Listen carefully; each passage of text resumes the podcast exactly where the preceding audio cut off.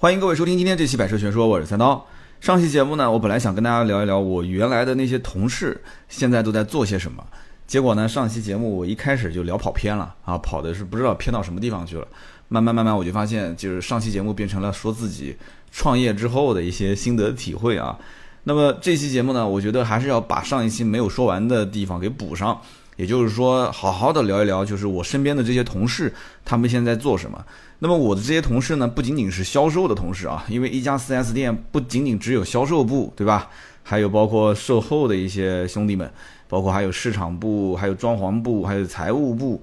那么这里面肯定最熟悉的就是销售部了，因为从呃，零六年入行到一四年离职，前前后后八年多的时间，这里面呃，我们就算一个销售部三十来个人吧。那么一年的话，离职最起码也有个每个月一到两个，那么一年大概二十多个吧，也相当于有将近三十个人离职，那么也就三十个新人进来。那么就是说前前后后大概能够一年能接触到五六十个同事，就销售一个部门啊。那么中间我也换了两三个品牌，那么也就是说前前后后大概一百多个同事吧。这里面还能联系上的也不少。我曾经在节目里面我说过一次，我说，啊，我原来离职的时候，我建了一个群啊，叫做前什么什么什么公司离职人员群。这个群一开始只有，呃，我认识的也就大概几十号人吧。结果几十号人再去拉人，现在这个群已经快要到五百个人要满了啊。所以群里面现在大家都在提议说，啊，能不能就是出来组织组织活动啊？啊，大家走动走动啊。这个离职人员的群里面，从总经理啊到财务经理，到售后总监，到销售总监，到各个部门，反正全部都是齐的。这个完完全全组建一到两家 4S 店都没有任何问题啊。所以呢，后来这是我的这个前任的这个老东家，然后我的前前任的东家发现我组建了这么一个群，结果 在我的这个启发之下，他们也建了一个群，结果我进了两个我之前离职的这个员工群。因为以前我在杭州的时候呢，去参加这个阿里的一个活动，就是当时这个阿里他们这个员工啊离职之后成立了一家叫这个叫前程会，啊，我觉得非常不错，呃，因为他们的这个财务的关系，包括就是他们拿融资啊，有很多的一些投资人的关系，包括很多的一些人的人脉关系都非常的强大，所以这样的一个组织，再加上大家都以前是接受了像阿里的这样的一套。对吧？马云马爸爸的这个洗脑的工程，所以大家的这个价值观也是非常的统一，做事的风格也是非常的统一。所以我当时去杭州参加了几次这种阿里的前程会的活动之后，我就发现这种组织还是有必要的，因为大家在这个公司待了不要长，你只要待一年，其实很多的行为规范啊就非常的统一，非常的一致。就像我记得曾经听某一个节目讲说，这个大型的广告公司出来的人啊。呃，大型的公关公司出来的人，他的这个穿着、讲话的风格、做事的状态都非常相似。你可能都不用说话，你只要往那边一坐，这个行业的人可能就知道你是哪一家公司的了。所以我在汽车行业有的时候也会发现这种情况。你比方说像奔驰、宝马、奥迪的人出去，那状态和一个我也不是说看不起那些做中低端品牌的，就是确实是在谈吐的方式，包括在这种礼仪啊、穿着啊各方面。是有很大的一些区别的，这些东西呢不一定是说这个人他从小他就是这样的一个素质的人，那不是这样子的。他到这个公司，你像我一开始在公司里面，我刚开始我说大家不要不要笑话啊，我刚开始去我们公司，我穿皮鞋，第一天就被领导骂了，为什么呢？因为穿正装，脚上的皮鞋一定是要带这个系鞋带的那种。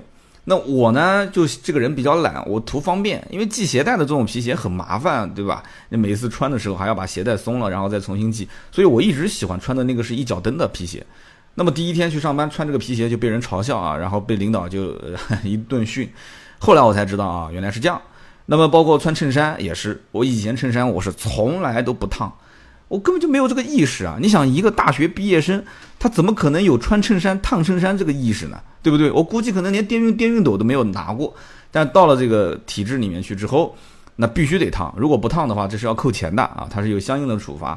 他就算不扣钱，其他的人工工整整的烫的整整齐齐的，你你会说你每天穿一个皱巴巴的，上面全都是折痕的这种衬衫吗？这不可能的。所以因此那个时候呢，就这样的一套体系就。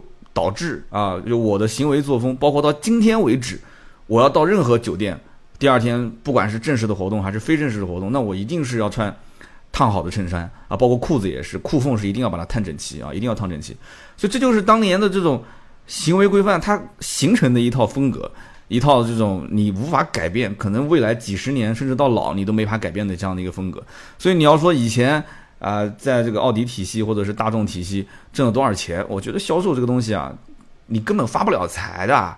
对不对？你一个月就算能挣两万，那就给你挣三万，你一年也不过就挣三十多万，对吧？四十万，这个钱我讲的不好听，你将来如果一招要是得势的话，可能你一个月甚至一个单子你就挣回来了。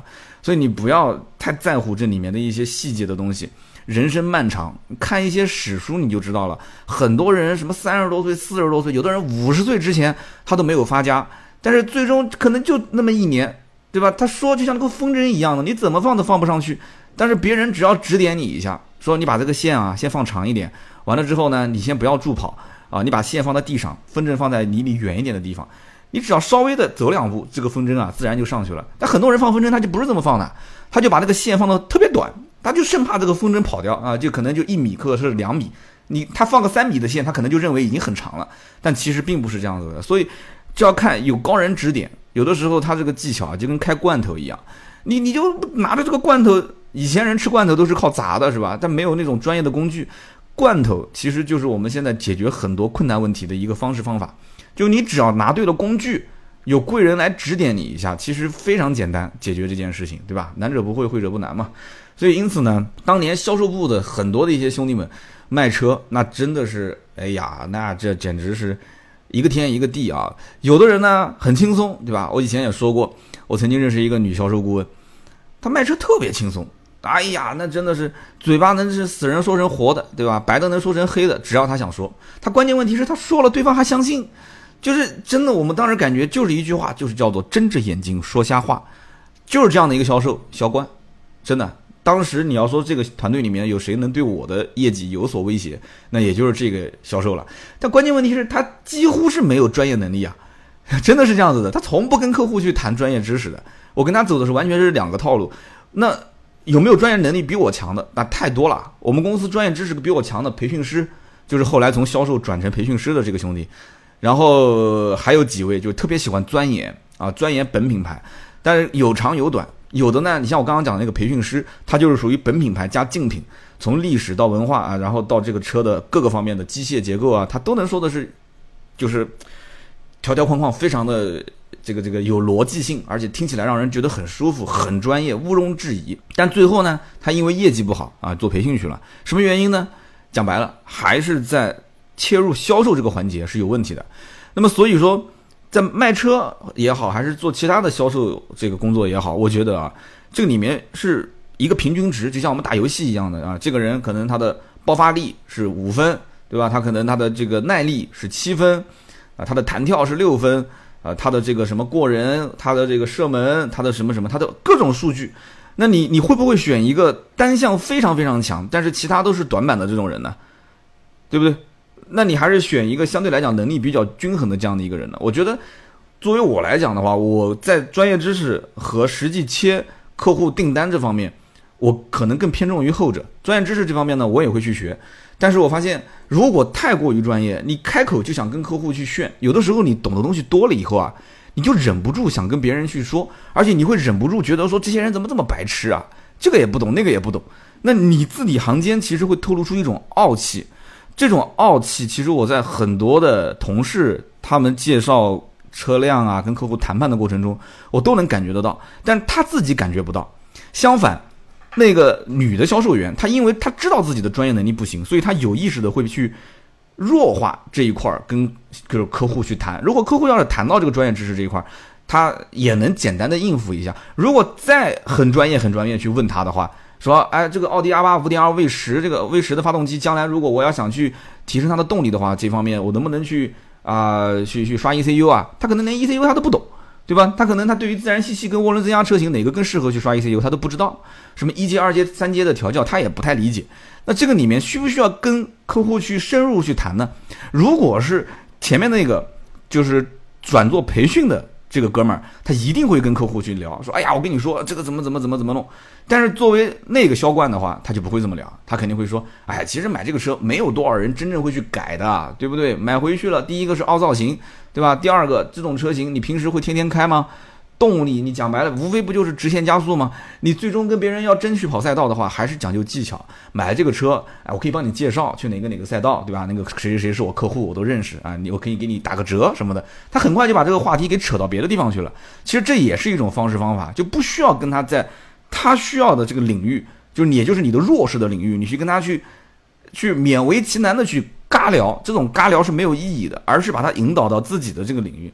所以呢，这个当年销售能力比较强，但是这个专业知识不是很强的女孩儿，现在做什么呢？她现在自己据说是在做这个母婴产品的销售，说卖的还不错，就是做微商啊。上期节目好像我也提到了，我说我们以前同事销售部的，现在有卖保险的，有做微商的。那么做培训的这个兄弟呢，现在去卖保险，包括我原来手底下的几个这个销售，就是跟我一起。组建啊，DCC 网络营销团队啊，包括我以前在这个就正常展厅销售部门里面去做卖保险。那么这个里面，我觉得就去分开来跟大家聊聊几个小话题。第一个呢，就是销售的转型其实也没有那么的简单啊。我跟我们以前离职的一些朋友我也聊过，卖汽车的销售和卖房的销售。以及现在，我相信这个女孩卖保健品也不会是那么一帆风顺。这个里面有很多东西啊，它这个坑是很深很深，你根本就看不见。不要认为说啊，我嘴皮子特别溜，我就能把东西卖得好。有的时候不是这样子的，一个大的趋势它是潜移默化的，它就是它，你可能看不清楚这里面的形式是什么样，但是你进去之后，你发现你已经是深陷在这个形式当中，你是无法逆转的。我们举个例子，我以前有一个兄弟，他是在日本留学。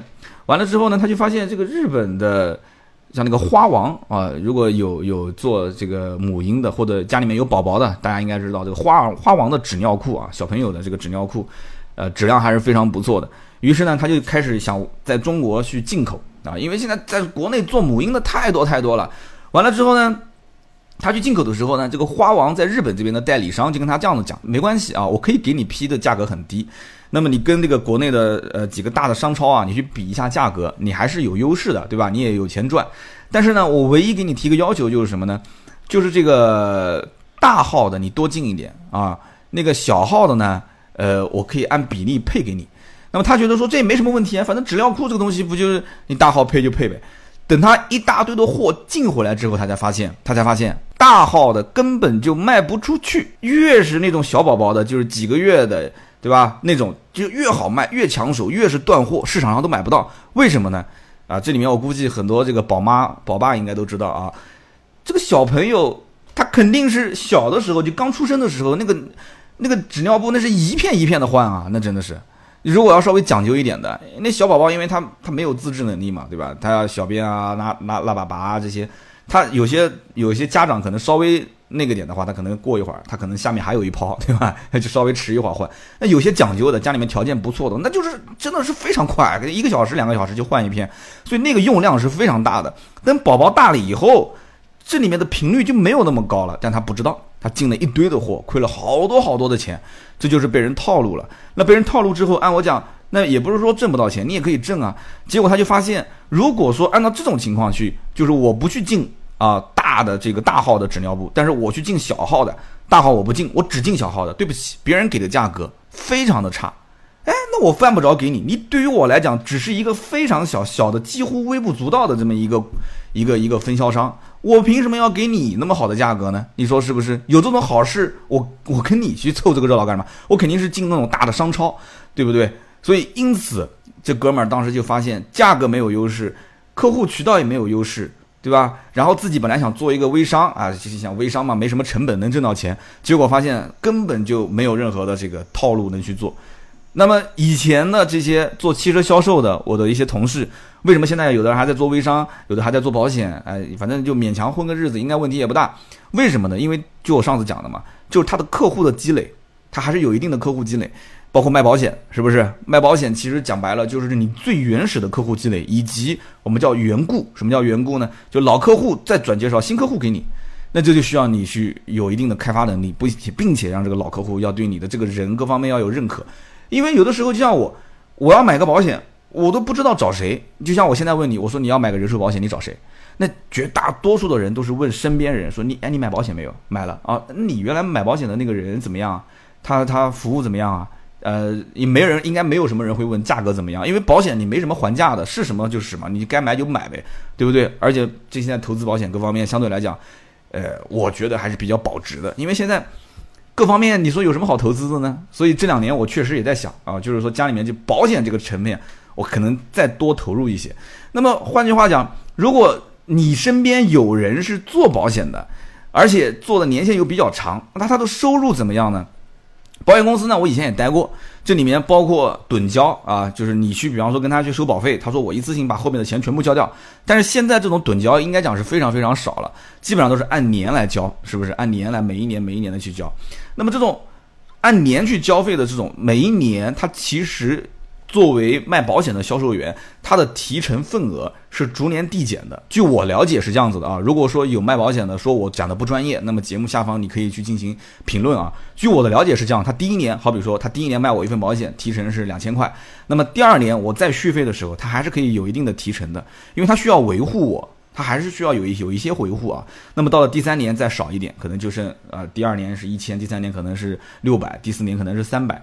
然后慢慢慢慢后面就没有了。那么如果有一天他离职了怎么办？他离职之后，那么我这些客户就会移交给其他的在职的员工。那么在职的员工呢，他再拿我的每一年续交保费的这样的一点点的这个维护的费用。也就是说，我要有什么问题找谁？我不可能找保险公司啊，那我就找这个对接的人。那现在大家都有微信，也很方便。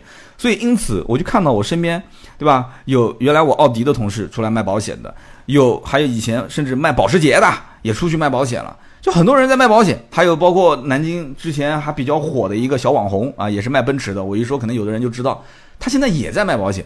保险其实对于很多的一些人来讲，在刚入职的那一两年，他会觉得说，哇，其实做别的东西还真不如做保险，这保险挺来钱的。在前期做保险，就跟我前期做自媒体其实是一样的。刚开始一四年的时候，对吧？我拿起话筒，想说什么说什么，想聊什么聊什么。为什么呢？因为话题特别多啊，每天都有话题啊，每天都接触不同的车，每天都都都有很多想跟大家表达的东西。而且那个时候聊个五分钟也是一期节目，聊个十分钟也是一期节目，聊个五十分钟也是一期节目，没有那么多条条框框，是不是？所以卖保险刚开始，对吧？这两年我看陆陆续续有人跳出来就开始做了。但是我想说一句是什么？你不要光看两年，你要看五年、十年甚至二十年，你能不能坚持去做？在保险公司，这个流动性是非常非常大的。我不是说吗？我以前在大学毕业，呃，大学就是上大学之前的那几个月的时间，啊，暑假的时间，我也去考过保险代理人资格证。哇，那个保险的培训的那种环境，我还印象很深。在新街口，新街口的那个原来是叫华夏银行的楼上那个地方，当时去培训。我当时去考笔试，那个笔试也很有意思。他这个保险资格人这个考证啊，就是考试。全是选择题，我要没有记错的话，应该是一百道选择题，一百道选择题，然后给你一本书，这一本册子，那个册子呢有标准答案，也就是说考试的题目就在这个册子里面，我都不知道这个试是怎么个考法，就这么简单，一个正常的，对吧？经历过这个初中高中的人，就这一本册子，我讲记忆力稍微好一点的人，一天时间就够了啊！我不知道现在的保险代理人资格证是怎么怎么考的，反正当年我们考试就是这样，就是一本册子拿回去背。背完之后，然后去考，然后是九十分合格还是八十五分合格？就是他也知道这个难度不是很高，但是他的这个合格线也比较高。结果我考了一个当时我们那一批最高的分数是九十八还是九十七？哎呀，当时还给我憋了一朵大红花，让我上台演讲啊！我也不知道我演讲什么东西，就跟他们啊说我我未来的理想是什么？呃，就保险公司经常就会这样，每天上午开晨会。啊，开例会、开周会、开月会、开表彰会、开分享会，反正天天就是会会会会会。然后呢，当时几个老大妈还讲说，嗯，小伙子不错，说没事儿，上大学你也可以兼职做，而且呢，我觉得你适合做培训啊，你这个嘴皮子不错。那个时候他们已经看出来了，说你可以做培训。我说那我做培训，我能卖保险吗？他说可以卖啊，你只要身边有人买保险，你如果自己没有拿到这个，因为。这个你要肉卖保险，你得入司，就是进入公司办入司手续。办入司手续之后，还有一些什么考核？因为保险公司的升职很有意思，它是什么三个？你发展三个下线，你升成主任；发展三个主任，你升成经理；发展三个经理，升成督导；发展三个督导，变成什么什么什么？反正就是大概就这么回事啊，就是三局鼎立嘛，三三三三三三，对吧？所以因此当时我还有一点想法，就是给他们这样的一洗脑，我有点，我当时就有点报复，就是说。这理想和抱负啊，我想说我不行就卖保险吧。这卖保险我看也有很多能挣到钱的。当时我印象中保险公司有一个老大妈啊，不，现在现她现在应该是老大妈，当年应该还是少妇啊。她分享了一个案例，我到今天为止我印象都非常深刻。她呢就是那个穿着，包括那个长相，一看就不太像是大城市过来的。然后她就说我是来自于啊什么什么什么偏远的山山村。完了之后呢，我嫁给了我的老公，我的老公呢在南京打工，然后呢，他们是很早，就是他爸爸那一代就已经在南京就是定居了。那么他呢过来以后嫁给他了，在家里面就各种受婆婆欺负，然后呢，他就觉得说是他被受欺负的原因，主要就是他的经济不独立，他的经济不独立。于是这个女孩就想说，我也没什么手艺，我也没什么文凭，那怎么办呢？我去卖保险，然后就进入了这家保险公司。然后这个女的她跟我这么讲的，她当时在会上，我印象非常深啊。他从珠江路的珠江路应该是东西走向，他从珠江路的西边一直横扫小区，扫到珠江路的东边。按他的话讲，就是末拜杀进小区，直接挨家挨户敲楼啊，这叫扫楼，这叫扫楼。现在我估计应该是看不到了，以前能看得到啊。现在我估计有人过来敲你们家门，你估计是不会开的。那除非是老小区，新小区你可能连门都进不去。他当时就是扫扫楼。一家一家的敲，然后敲完门之后，他还会带点小礼物啊，说我我我们是做活动，然后送点礼物给你，说哎哎老大爷老大妈，一般白天在家的，你想想看。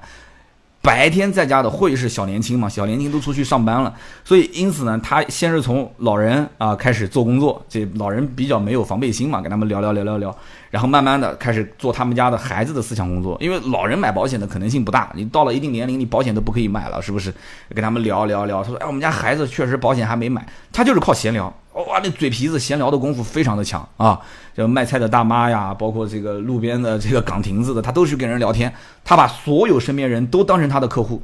结果这个老大妈做的非常强，强到什么程度啊？就刚刚我说的什么主任、督导这些都已经全部都升上去了。他最后是做工作室，他的工作室当时就在，就是我说那个华夏银行啊。我上去我不是培训嘛，就是上去一一出楼梯，左手边有一个最大的办公室。就是他的工作室，而且他工作室是一个落地窗，他每天就要给我们看到他的工作室里面的状态。哎呀，他就每天就是各种忙，也不知道是真忙还是假忙，也不知道他是不是真的挣到钱了。那个时候，只要每一周开例会，只要他来，那全场都是起立啊，鼓掌那是啊。完了之后，只要他上台进行分享，那底下肯定是座无缺席，而且大家都会是就是以看偶像的那种眼神看着他啊，那种打鸡血，那真的是打鸡血，所以。有的时候啊，我在想，就是销售这个部门，你要你看这个销售部门的战斗力强不强？其实几个方面，第一个就是看他的精神状态，第二个就是看这个销售部门里面的核心人物，这个核心人物能不能带节奏。如果这家部门就这个公司的销冠，他都是有气无力的，就是那种跟人讲话也是爱理不理的，那这个团队你告诉我说战斗力特别强，业绩特别好，但是我不相信的，我绝对不相信。所以因此，现在有一些兄弟们出去卖保险了。我也没看到说这些兄弟们是不是有像打了鸡血一样的，天天在外面然后跟人聊天什么的。但是，我祝愿他们的业绩做得很好啊，因为毕竟都是有家有口的。我上期节目应该也聊到这一点了，就是我身边的这些出来转型的人，到了我们这个年龄，三十多岁、三十多岁的这个年龄，因为我们都是八零后啊，因为能聊得来的基本上都是身边大概都是在八二、八三、八四、八五、八六、八七上下的，那都是三十多了嘛。三十多了，女孩子到这个年龄，基本上对吧？结婚生子，所以他们希望这个工作尽量是偏于稳定。那么其实有一些家里条件都还不错，你比方有的老公是部队的，有的家里面可能父母是做生意的，有的这个就是反正基本上两个人的收入只要混得不算太差。她就是卖车的时候，跟老公两个人加在一起，一年有个二三十万吧，应该问题不大。那么现在退下来之后，那老公肯定会这么说啊，就是老婆你也不要那么辛苦，对吧？能挣一点是一点，你自己花就行了。我们家里面毕竟还有我，所以大部分我能看得到的是这样一个情况。但是我上期节目大家还记得我说过吗？就是这里面涉及到男人和女人啊，外地人和本地人的区别。所以因此卖保险的，我现在认识一个兄弟啊，他是外地，在南京，然后借了一屁股子债。买了一套房子，我不知道现在这个债还清没有。完了之后呢，人呢各方面也很本分，也很老实。而且在我的印象中，我觉得这个人情商很低，最起码他不会说话。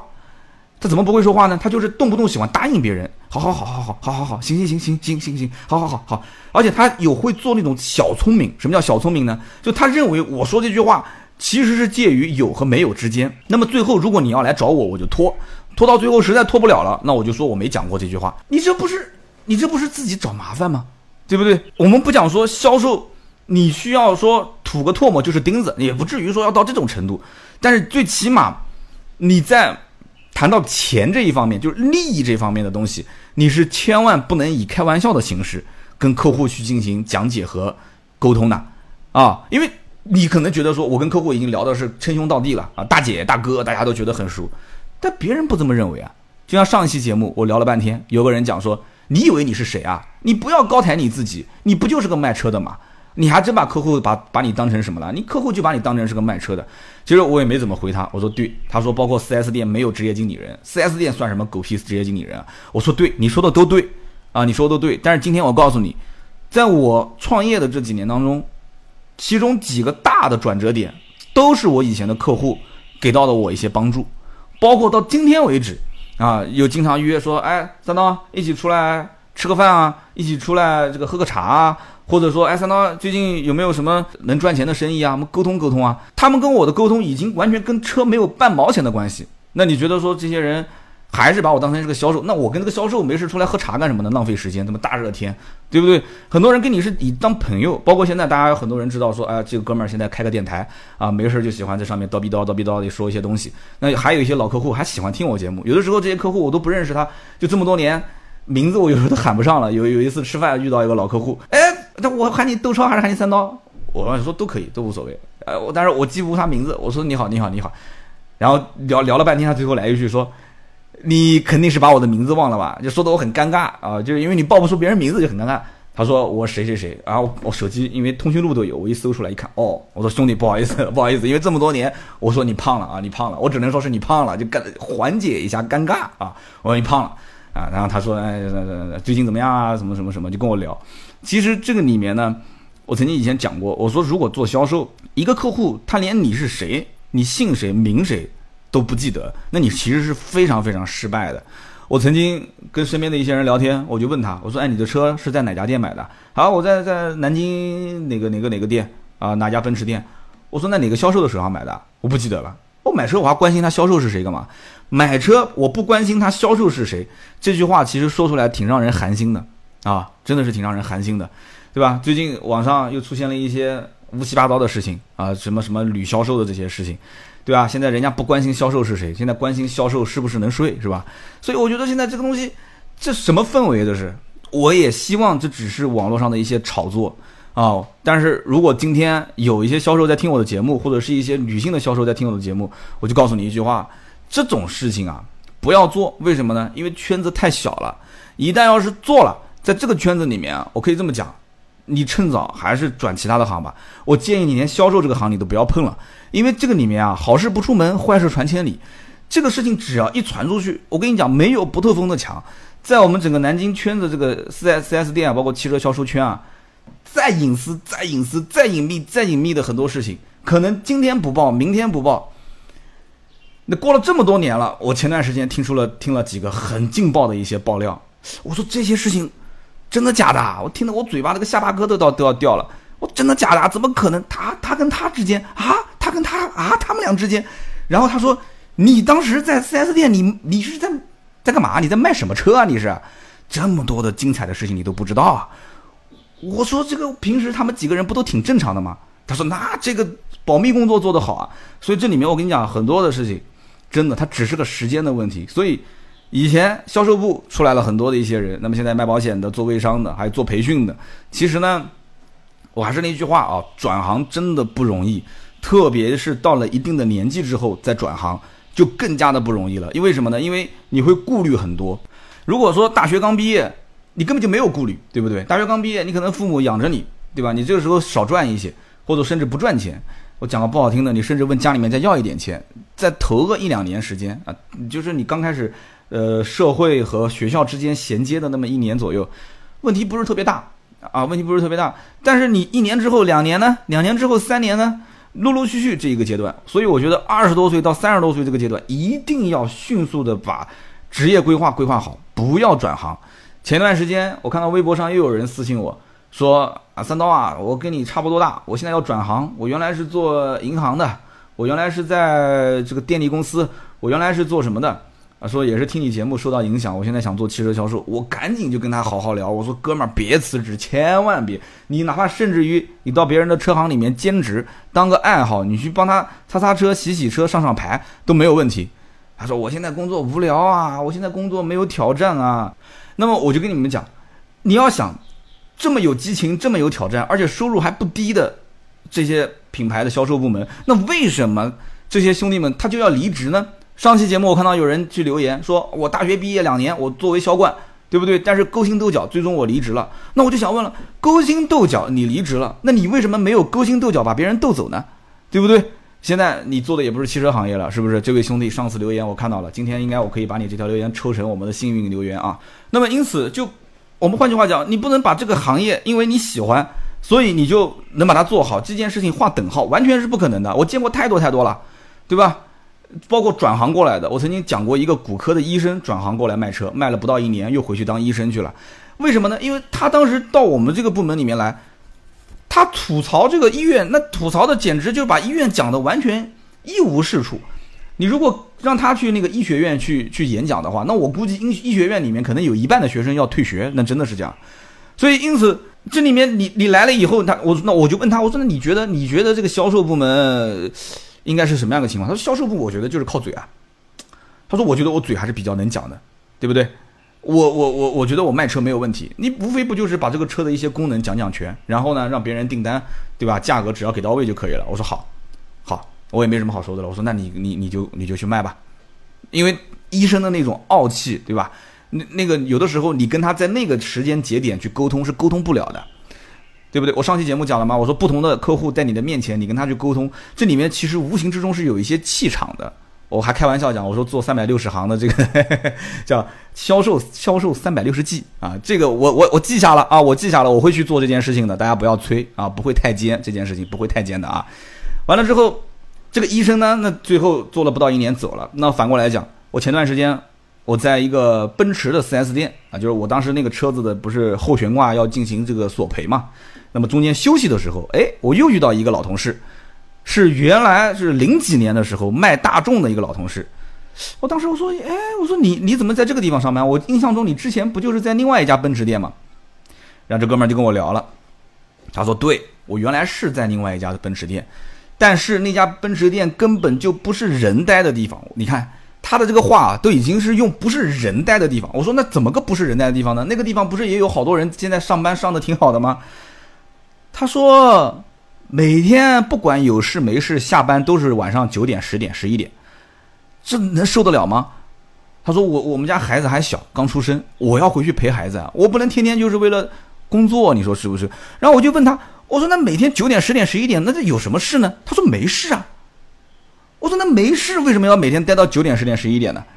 他说那领导不走，领导说去会议室等我。那所有的人呼之全部跑到会议室，然后坐到会议室，领导迟迟不来，然后玩手机的玩手机，聊天的聊天，就是不给走。然后领导磨蹭磨蹭磨蹭磨到这个九点钟八点半，然后过来了开会，开会又是整天就是废话讲半天，要是各种训话，树立威严啊，对吧？树立威信啊！哎呀，你们这个这个要约要约的那么几个客户，你们每天这个订单数量达不到任务，那骂有什么用呢？对吧？然后下各种指标。我说那关键问题是挣的多不多呢？对吧？你要如果说天天骂我，天天训我，但你挣得多，你可以忍一忍。他说挣的还算可以啊，挣的还算挺多的。我说那挣的挺多的，你干嘛又辞职了呢？他最后说了一个最根本的原因，他说因为我买房了，而且就买在我现在工作的这家奔驰店的旁边，所以我就毅然决然的把那个工作就辞掉了。我说那你现在这个收入怎么样？他现在这个收入可能比那边要稍微少百分之二十吧，百分之二十到百分之三十。他说：“但是轻松多了，轻松多了，真的几乎就是准点下班，几乎就是准点下班。所以，因此你想想看，到了他这个年龄，三十出头，你想想他要的是什么？他要的是什么？他要的是每个月一万升两万，两万升三万，三万升五万吗？啊，他是这样的吗？他要的是陪伴，他要的更多的是自由支配的时间。我发现现在其实很多的到了像我们这个年龄啊，很多人真的是这样的，挣钱的多少其实并不是十分的重要啊，他只要维持一个相对比较有质量的生活的标准，这么一个收入，在这个基础上能够尽量多的有自由支配的时间，那是最好。所以因此呢，怎么去协调？包括上期我在聊的时候，有人讲说三刀，那你可以说一说你的时间是怎么分配的，对吧？那这么多的内容，而且都是原创内容的话，又是音频，又是图文，又是视频，你除此之外，你又要去陪家里面的老婆孩子，还要出去玩，还看电影，还看电视剧，还玩滑板，对吧？动不动还弹一首吉他，还玩玩抖音，那你这搞什么呢？你这每天的时间是公平的，对不对？财富可能是不公平的，出身可能不公平，但时间绝对是公平的。那怎么去把这些东西都能给？给用起来呢，对吧？这些时间用的那么充分呢，有机会我们好好聊一聊吧。我不知道大家感不感兴趣，因为这个又跟车没有关系啊。最近好几个新车压着，一直没讲，所以今天这期节目我觉得聊的也有点小跑偏。我刚刚只是带着讲了讲我们同事之间转行之后做保险的、做微商的、做培训的。我今天一开始节目我还想说一说什么售后服务啊，包括市场部、装潢部、财务部。这个时间已经聊了三十多分钟了，我觉得这个我这个人聊天有的时候一聊就跑火车啊，就收不回来，就大概的点到为止吧。那么，售后服务部门其实大多数是创业，就算是不创业，他们在就是离开了 4S 店这个岗位之后，呃，基本上也算是叫做股份制吧，就是入股。怎么个意思呢？就是说，在外面现在有很多的一些像奔驰、宝马、奥迪专修，或者是豪华车专修啊，或者是什么什么专修这样的修理厂。那么这些修理厂呢，很多都是原来一些。什么宝马、奔驰、奥迪 4S 店的售后服务总监，或者是车间主任，就手上有技术的，或者是手上有客户的，手上有配件资源的这一批人，中高层管理者啊。然后这一批中高层出来之后，拉了一笔钱，或者家里面有有亲戚朋友借的话呢，有一笔启动资金，开了这么一个修理厂。但是问题是，这个修理厂不是说有你这么一个老大支撑着，它就能开得好。你这里面必须还要有大师傅，就是技术能过得硬的大师傅。你还要有包括能带来很多客户的，就是 S A，相当于售后服务接待，啊，这里面有一系列的，就是你的相当于是合伙人。那么这些人在 4S 店的收入，我刚刚前面也讲了，到了一定的年龄之后啊，其实这些岁数都不小了啊，到了一定年龄之后，他们要的是更多的是自由支配的时间，以及相对能够满足这个相对生活品质不错的一份收入。那 4S 店的收入也不算太差，那我何苦要辞职呢？对不对？你想过这个问题没有？那么我要如果离职的话，那除非是为了自己干，但我要为了自己干，我又不愿意担这个风险。所以因此，我看到很多的一些社会的修理厂，他们就是这样操作，就是跟这些 4S 店里面做了十来年的、做了七八年的一些啊售后的服务经理啊，或者是车间里面的一些人邀请过来，或者说是叫挖过来，挖过来怎么样呢？叫做联合创业，给他的股份就是。我们所有人是绑在一条船上船上的啊，那么这个船上所有的利润，我们按照这个股份比例，我们来进行分成啊。那么这里面包括绩效考核制度各方面，我们也是可以灵活多变的。那这个比 4S 店肯定是强太多了。4S 店的任务指标都是根据厂家下发的这些售后产值啊、销售总任务量啊。那是我要自己创业，我就不存在了。我你要如果说今年整体环境不好。我去年可能挣了一百万，我今年我把指标调到八十万，那大家觉得说也没有问题，因为整体环境不好，对不对？它不像说有的这种 4S 店是每一年必须递增，我不管你市场环境好不好，我都要你去增，那你必须把递增，把任务指标定那么高，那大家都挣不到钱，所以很多人就会就毅然决然的辞职，就没什么人情味儿，所以自己创业相对灵活一些。售后服务大部分的人其实都是这样，最后是出来，然后跟着一个原来也在 4S 店做。中高层管理者的，他们一起出来创业。那么还有一些留在 4S 店的，基本上也都是在各个集团之间进行跳槽。但是现在如果再跳，到了一定的年龄再跳的话，我觉得啊，其实难度也比较大，因为你到了豪华品牌，你不可能说从豪华品牌再跳回到普通品牌。你豪华品牌再跳豪华品牌，豪华品牌现在基本上就那么几家大的集团公司，而且你想，奔驰、宝马、奥迪是目前。占据七成以上市场占有量的品牌，你既然如果跳到了奥迪或者宝马、奔驰，你最多再跳个一到两次，对吧？奥迪跳宝马，宝马跳奔驰，你跳一个轮回之后，你还能怎么跳？你还能怎么跳？你能跳到说英菲尼迪吗？就是你售后服务顾问，其实主要是给这家公司带来客户流量的。按我讲，你如来，如果你原来是奥迪的售后服务顾问，你跳宝马，宝马都不一定要你，因为你原来手上全都是修奥迪的客户啊。对不对？你跳到下一家奥迪店的话，那个奥迪店会特别喜欢。但是关键问题是，现在没有什么太多的新的 4S 店，特别是豪华品牌新店，基本上增长速度是非常非常慢。像到了一定年龄，因为你想，你到了这个。就是你手上有大量的用户的这个时候，你已经工作了好多年，你工作了好多年，你应该岁数也像我这样的三十多岁了。像我这样三十多岁，你肯定也是有家有口了。那么这个城市也没有什么再增长的这个再增长的这个豪华品牌 4S 店了。那如果你想再收入好一些，你无非就是跳到外地。你愿意舍弃自己的老公或者老婆孩子到外地去上班吗？我相信绝大多数人是不愿意的。所以这就是。到了这个年龄会出现一个困局，所以售后服务很多人其实就是留在原地创业啊。那么以后 4S 店的这个趋势，那有些人他不太看好，但是呢，目前 4S 店也不是说不挣钱，也有人在这个 4S 店当中继续做管理层，反正就是不管怎么讲有一份收入呗。那么这个售后服务部我说完了，那么市场部呢？市场部其实对于现在绝大多数的 4S 店来讲，日子并不是特别的好过。为什么呢？因为现在车很难卖。车很难卖，就导致什么呢？恶性循环。首先，车子难卖，市场部的费用就会缩减。那么市场部的费用缩减，他就没有大力气去推广，就是发力各个平台的资源。比方说电台，那么在当地的电台，你一投钱，那好多钱就没有了，可能十万、几十万就没有了。那包括当地的一些自媒体，那现在这个东西是不可以去忽视的，对吧？那本地都有一些大号，那本地这些大号，微信订阅号可能投一下就是几万块钱没有了。哪一个 4S 店现在愿意这样投钱？我到现在为止我没见到这么土豪的 4S 店。现在的 4S 店是能不花钱就不花钱，所以市场部现在工作其实也很难开展。那么在能不花钱就不花钱的基础上，市场部的这些人呢还要扛厂家的这种返利的指标，因为厂家要求你强制做任务，你不做不行啊，你必须做活动啊。啊，那么因此怎么办呢？就造假啊，就就就是拍一些假照片，然后 P 图，P 完之后给厂家说我们做了一场活动啊，我们花了两万块钱，厂家你给我报一万块钱。那其实这场活动根本就没做，那这一万块钱不就现赚就净赚一万吗？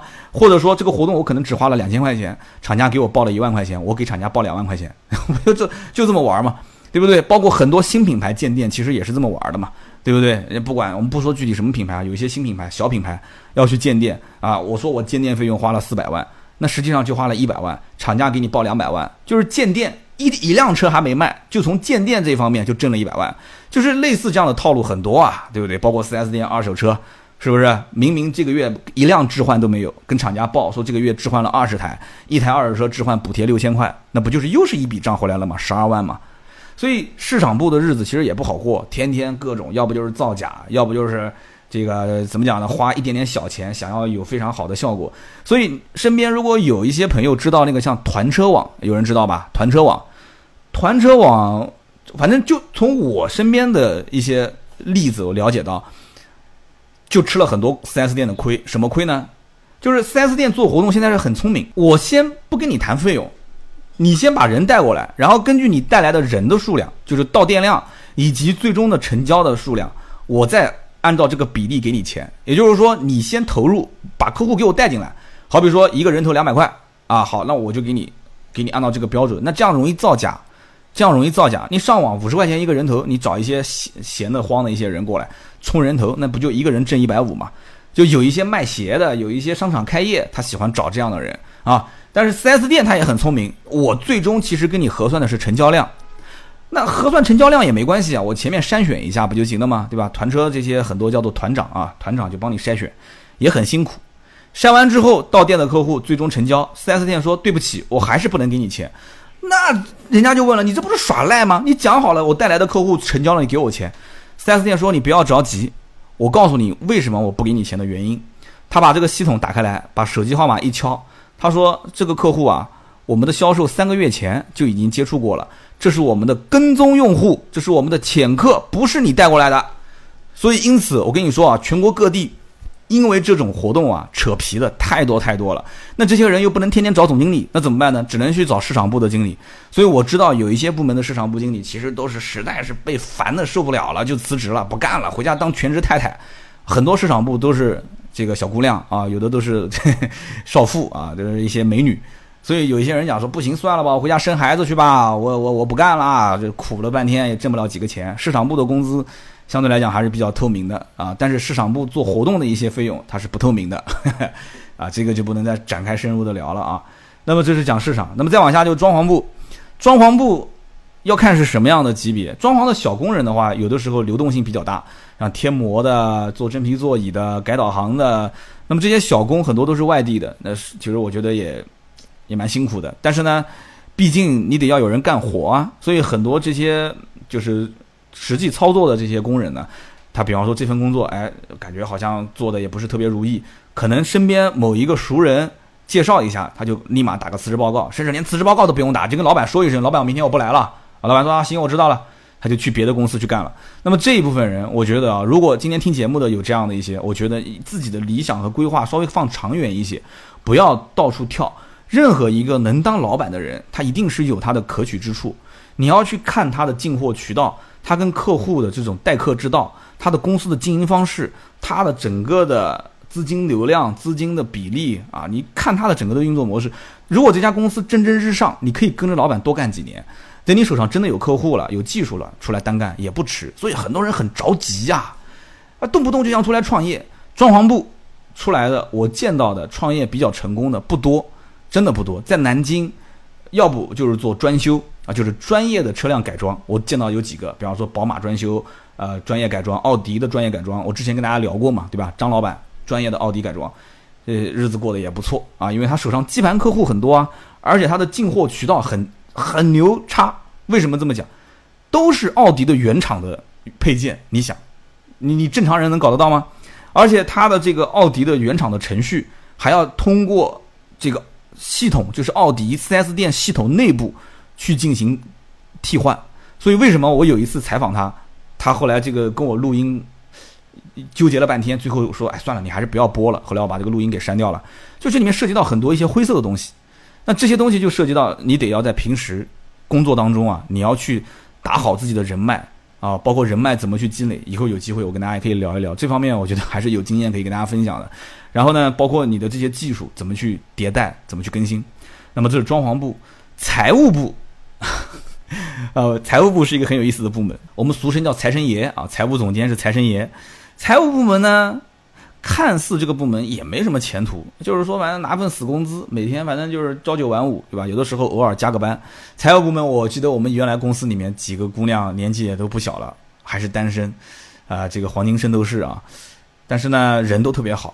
完了之后呢，也平时，呃，你除了上下班能看到他们，反正白天基本在公司是见不到的。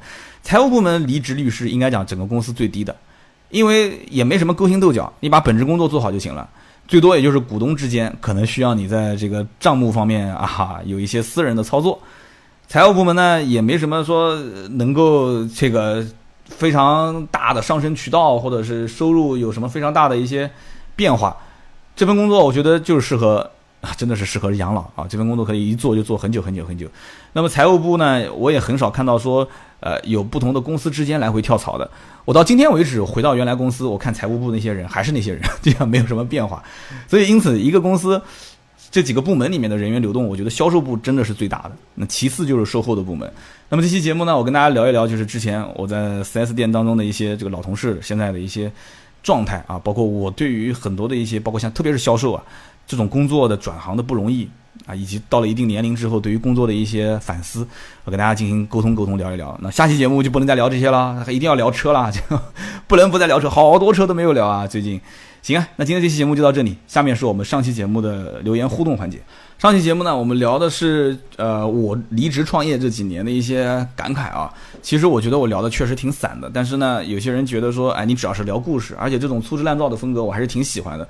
呃，今天这期节目真的是就比上一期还要粗制滥造，因为今天这期节目 我本来想列个提纲的，结果呢，哎，这个东西讲自己的故事列提纲，我觉得好傻，所以又随嘴聊啊，随口聊，所以聊的呢可能比上一期还要散，对不住各位老铁。上期节目呢，我们聊的是就是我离职创业这几年的一些感悟啊，呃，其实这个里面。有些人是听到了一些共鸣的点，我也能感觉得到。这里面我相信大多数的听友现在年纪跟我应该差不多大吧？是不是？我虽然看到也有什么十九岁的高中生啊这些，但是我觉得应该大多数听我节目的跟我岁数都比较相仿，因为我私下也见过一些听友，都是差不多年龄的。那么有的创业，有的工作，有的工作也不太如意，也想创业，或者是想换一个环境。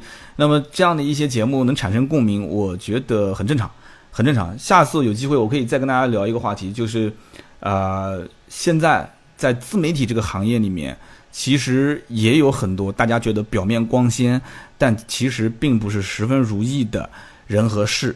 啊，我知道你们特别想听，是不是？因为我一讲说有一些表面光鲜，大家就开始想啊，是谁谁谁谁谁。那么我觉得啊，别人的事情我们最好少关心，我们还是多关心关心自己的事。但是呢，这里面有一些如果能对大家的工作生活有一些帮助，我是可以去进行分享。因为不仅仅可以聊车嘛，百日全说其实可以有很多的话题的延伸，对不对？那么我上期节目看到有一位叫做康品风格强顶啊，这个哥们儿，他说三刀，我就是你说的那个浮躁的年轻人。我自以为自己很聪明，其实太年轻。几年之前啊，我在雪佛兰的 4S 店做过半年的销售。前两个月呢，我是备资料；最后两个月呢是销冠。后来我就离职了，就非常厉害啊！六个月的时间，两个月备资料，两个月上岗，两个月变成销冠。然后呢，他说为什么呢？因为这个整个团队啊勾心斗角，我经常被同事和领导吃套路。谁叫咱们是没关系呢？我资历又比较轻呢，汽车销售不好当啊。然后下面一个叫默默的人说：“这种情况普遍吗？”啊，他问这个情况普遍吗？我我猜估计应该是想入行或者是刚入行。说实话，这个普这个情况普遍不普遍？我这么跟你讲，有人的地方就有套路。我也不说什么有人地方有江湖，有人的地方就有套路，有利益的地方就有套路，这是绝对不会变的，绝对不会错的一个真理啊！只要是有利益的地方，有人的地方，它一定是有套路的。那么这个里面，你说因为勾心斗角。经常同事领导让你试套路，然后六个月你就离职了，那我只能讲你这是逃避，那就是逃避啊。那我在奥迪从进去的第一天起，我就知道这个行业，你别说奥迪了，我在最早去卖荣威的时候，我曾经跟大家也聊过这个故事吗？老员工欺负新员工，明明自己该擦车不擦让我擦，明明自己该洗车不洗让我去洗，对不对？明明自己这个应该去把仓就是仓库里面的四呃就是客户买的这个车。开到装潢部，他不去，要让我去开，让我去洗车，让我去擦车，我觉得没关系，这不就是多付出点劳动吗？可是你让我去仓库开车开到装潢部，这个是要担风险的。为什么呢？当时呢，4S 店管理没那么严格，那个时候说白了，很多车它是没有保险、没有临牌，是违法上路的，因为非常的近，也就是从这个红绿灯开到那个红绿灯，就是从仓库啊开到这个装潢部。但就是这么短的距离，也发生过很多次的事故。所以上一次我不是说了吗？我们以前一个新员工跟我一起入职的，把车给撞了。这件事情老员工让我去做，他难道不知道风险吗？他知道风险，但为什么要让我做？就是因为我资历比你老，我就是要使唤你，没有什么为什么，对不对？这还算是明着的套路。那暗着的套路就太多太多了，各种坑给你往里挖。那反过来讲，那你怎么不长记性呢？对不对？你吃了这个套路之后，你下一次他再来去套路你的话，你不能反套路嘛？这里面有一千种、一一万种方法。人的这个脑袋瓜子是聪明的，也可能呢，你根本就不愿意去跟这些人勾心斗角，对不对？你觉得汽车这个行业也不是自己所真的就是长期以往要干的这个行业，你也不是特别感兴趣，对不对？你可能也觉得说这个收入各方面也没有卖墙顶来来得快啊，可能你自己都是自己在创业，我也不知道你在做什么啊。所以呢，六个月的时间，你体验了一下生活，你就走了。但是我要告诉你，如果你现在是在这家叫什么强顶公司打工的话，你不是老板的话，那我就要反问你：那你是不是在这个公司里面就没有套路呢？一定不是的啊！这个套路它肯定是必然的。任何地方只要有利益有人，它就一定有套路。好的，我们看下一位听友的留言啊。下一位听友的名字叫做我用 Python 是吧？就是 P Y T H O N 啥巨蟒大蛇是吧？他说：“我呢是一零年大学毕业去了阿里，扛了七次双十一，我的天呐。他说：“我今年啊离职加入了创业团队。其实创业这件事情，绝大多数人是九死一生，就跟三刀说的一样，不能靠一腔热血或者看了几个视频就出去创业。我们目前的团队内部八个合伙人，最差的也是从滴滴出来的。他说目前呢。”呃，我们各自领域的人脉和影响力都是有一定的水平。那么起码前期我们的人和钱都是不缺的。我年初离职的时候呢，就有几个小伙伴要跟我一起过来，我没有同意啊，因为拿着阿里的投资，我一走马上就开始挖阿里的墙角，我怕是名声会臭了。即使这样的话，我们几个私下开玩笑，如果我们创业的这个公司要有一天完蛋了，我们再回到原来的公司，那还会要我们吗？说实话，大家心里面都没有底，因为身边创业的人多了去了，多牛的人也有失败的，像陈维，陈维就是滴滴的创始人啊，陈维那种个例实在是太少，所以前期多积累资源和能力，一腔热血怕是头破血流。感谢这位听友的留言啊，这位兄弟应该是刚刚创业不久，但是通过这段留言，我看到一个不太好的信号，就是你其中有两句话，一句话是说我们现在前期是不缺钱也不缺人，那么另外一句话就是说我们现在目前都是阿里出来的，然后，呃，最差的也是从滴滴出来的。这两句话当中，我觉得是充满了自信，而且充满着就是对于创业的困难的一个低估，我觉得。每个人只要创业刚开始拿了一笔钱，然后又有一些这种啊，相对还是各个行业比较优秀的人才聚集在一起，肯定是会有自信心爆棚的这种状态。然后对于自己的创业的这个理想啊，永远就像找对象一样的啊，觉得我的未来的女朋友肯定长得特别特别漂亮，对吧？身材火辣，又会做家务，性格还好，家境也不错啊，就各种非常美好的设想。但是随着时间的推移，啊，随着一次又一次感情经历的失败，这个标准是越降越低，越降越低。那么降到最后，有的人甚至就只要是个女的就行了 啊。所以这个呢，我觉得有一点点就是留言当中的一个不太好的一个信号。我我还是觉得作为我们的老听友的话，提醒一下。但我肯定是祝愿你的创业成功啊。这创业呢，除了自己的天分努力，也是需要有一定的运气。也不是说一堆的特别牛叉的人聚在一起，他就一定能成功。当然了，如果一堆不牛叉的人聚在一起，他一定不成功，对吧？所以起码你的起点还是不错的。也希望你能创业成功。那么接下来我们再看另外一位听友啊，这位听友的名字很有意思，他叫做这个果果黑。然后果果黑说：“我大学毕业当了几年老师，然后呢，我又接了家里面的生意，现在算是一个老板。”我的老婆是个医生，而且是心理科的。我们一家人如果过来找三刀买车，三刀你应该如何应对？然后我说我是贵式服务啊，这是开玩笑啊。这个呢，我真的可以稍微的展开聊一下。如果真的遇到这样的一个家庭，我觉得是这样的。首先我要判断。这个家里面是男的说了算还是女的说了算？这个很简单啊，稍微聊一下，看一下细节，对吧？就你是不是帮他拎包？讲话的时候，女孩是不是经常插嘴？然后男人在讲一些关键性的话题的时候，眼神是不是总是往女孩这边瞟啊？老是往那边瞅？那么这些细节，我就能判断是出，就是背后应该是女的做主动权、决定权，还是说这个男的讲话气场各方面基本上是不需要女的插嘴，女的讲两句，男的又插过来。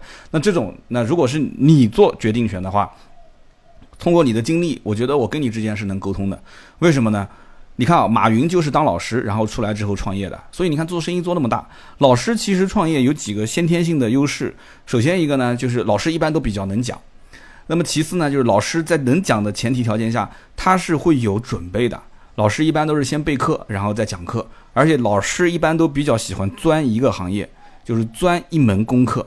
那么再一个呢，老师的这种气场，其实在做生意的时候很容易影响其他人，所以呢，因此这个老师谈判能力啊，包括他的这个团队的动员能力啊，包括他的这个预判的能力，包括这个行业的研究的深度，我觉得都对他的这个事业是有一定的影响，就是在成功的方向，我觉得概率更高一些。那么这种老师转成生意人，他又见到了社会上的人情冷暖啊，各种套路，所以因此他的情商，他的这种换位思考。就是同理心也比较强，所以如果是你跟我之间进行交流买车的话，我相信我们俩应该能成为朋友，我们俩应该能聊得比较好。但是你夫人呢，她是这个医生，而且是学这个是是是心理科方面的，对吧？工作是这方面的，那她应该特别讨厌我这样的人，为什么呢？因为我这样的人呢，就看上去就很精明，然后呢，讲话又能说会道的，这个心思看上去又是比较的这个心眼比较多。就是我这种人，很明显就是吃不到亏，就也占不到我的便宜。就是我这种人，我肯定是吃不到什么亏的。你想占我的便宜是很难的，都是我占你的便宜。所以你夫人看到我这样的销售会比较反感，就是她可能会警戒心比较强，嗯，不太会愿意在我这样的人手上订车，总觉得好像我在宰你们啊。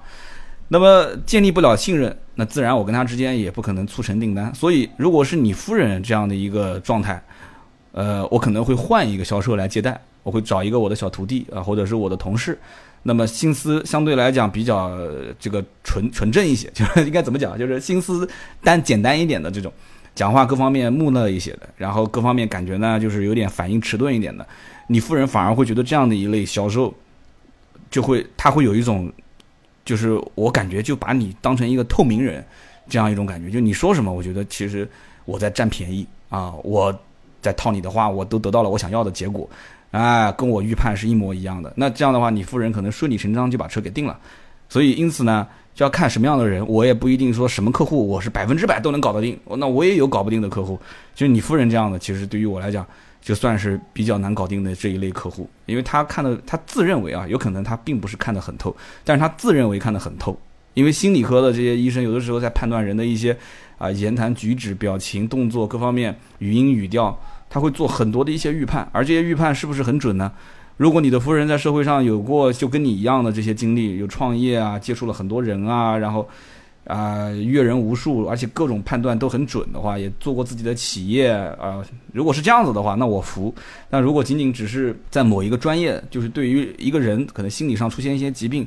呃，抑郁啊，或者是怎样？因为我也不是这方面的专业，我就不多说了啊。就是这方面，他在辅导这些人的能力方面很强，那并不代表说他去买车，那他能把这个销售给看透。我我不认为啊，因为我觉得各行各业有他自己的一些门道，所以你们两个人来买车，你搞，如果是你决定，我搞定你。如果是你夫人决定，我换人，大概就是这样。好的，以上就是今天节目所有的内容，感谢各位的收听和陪伴。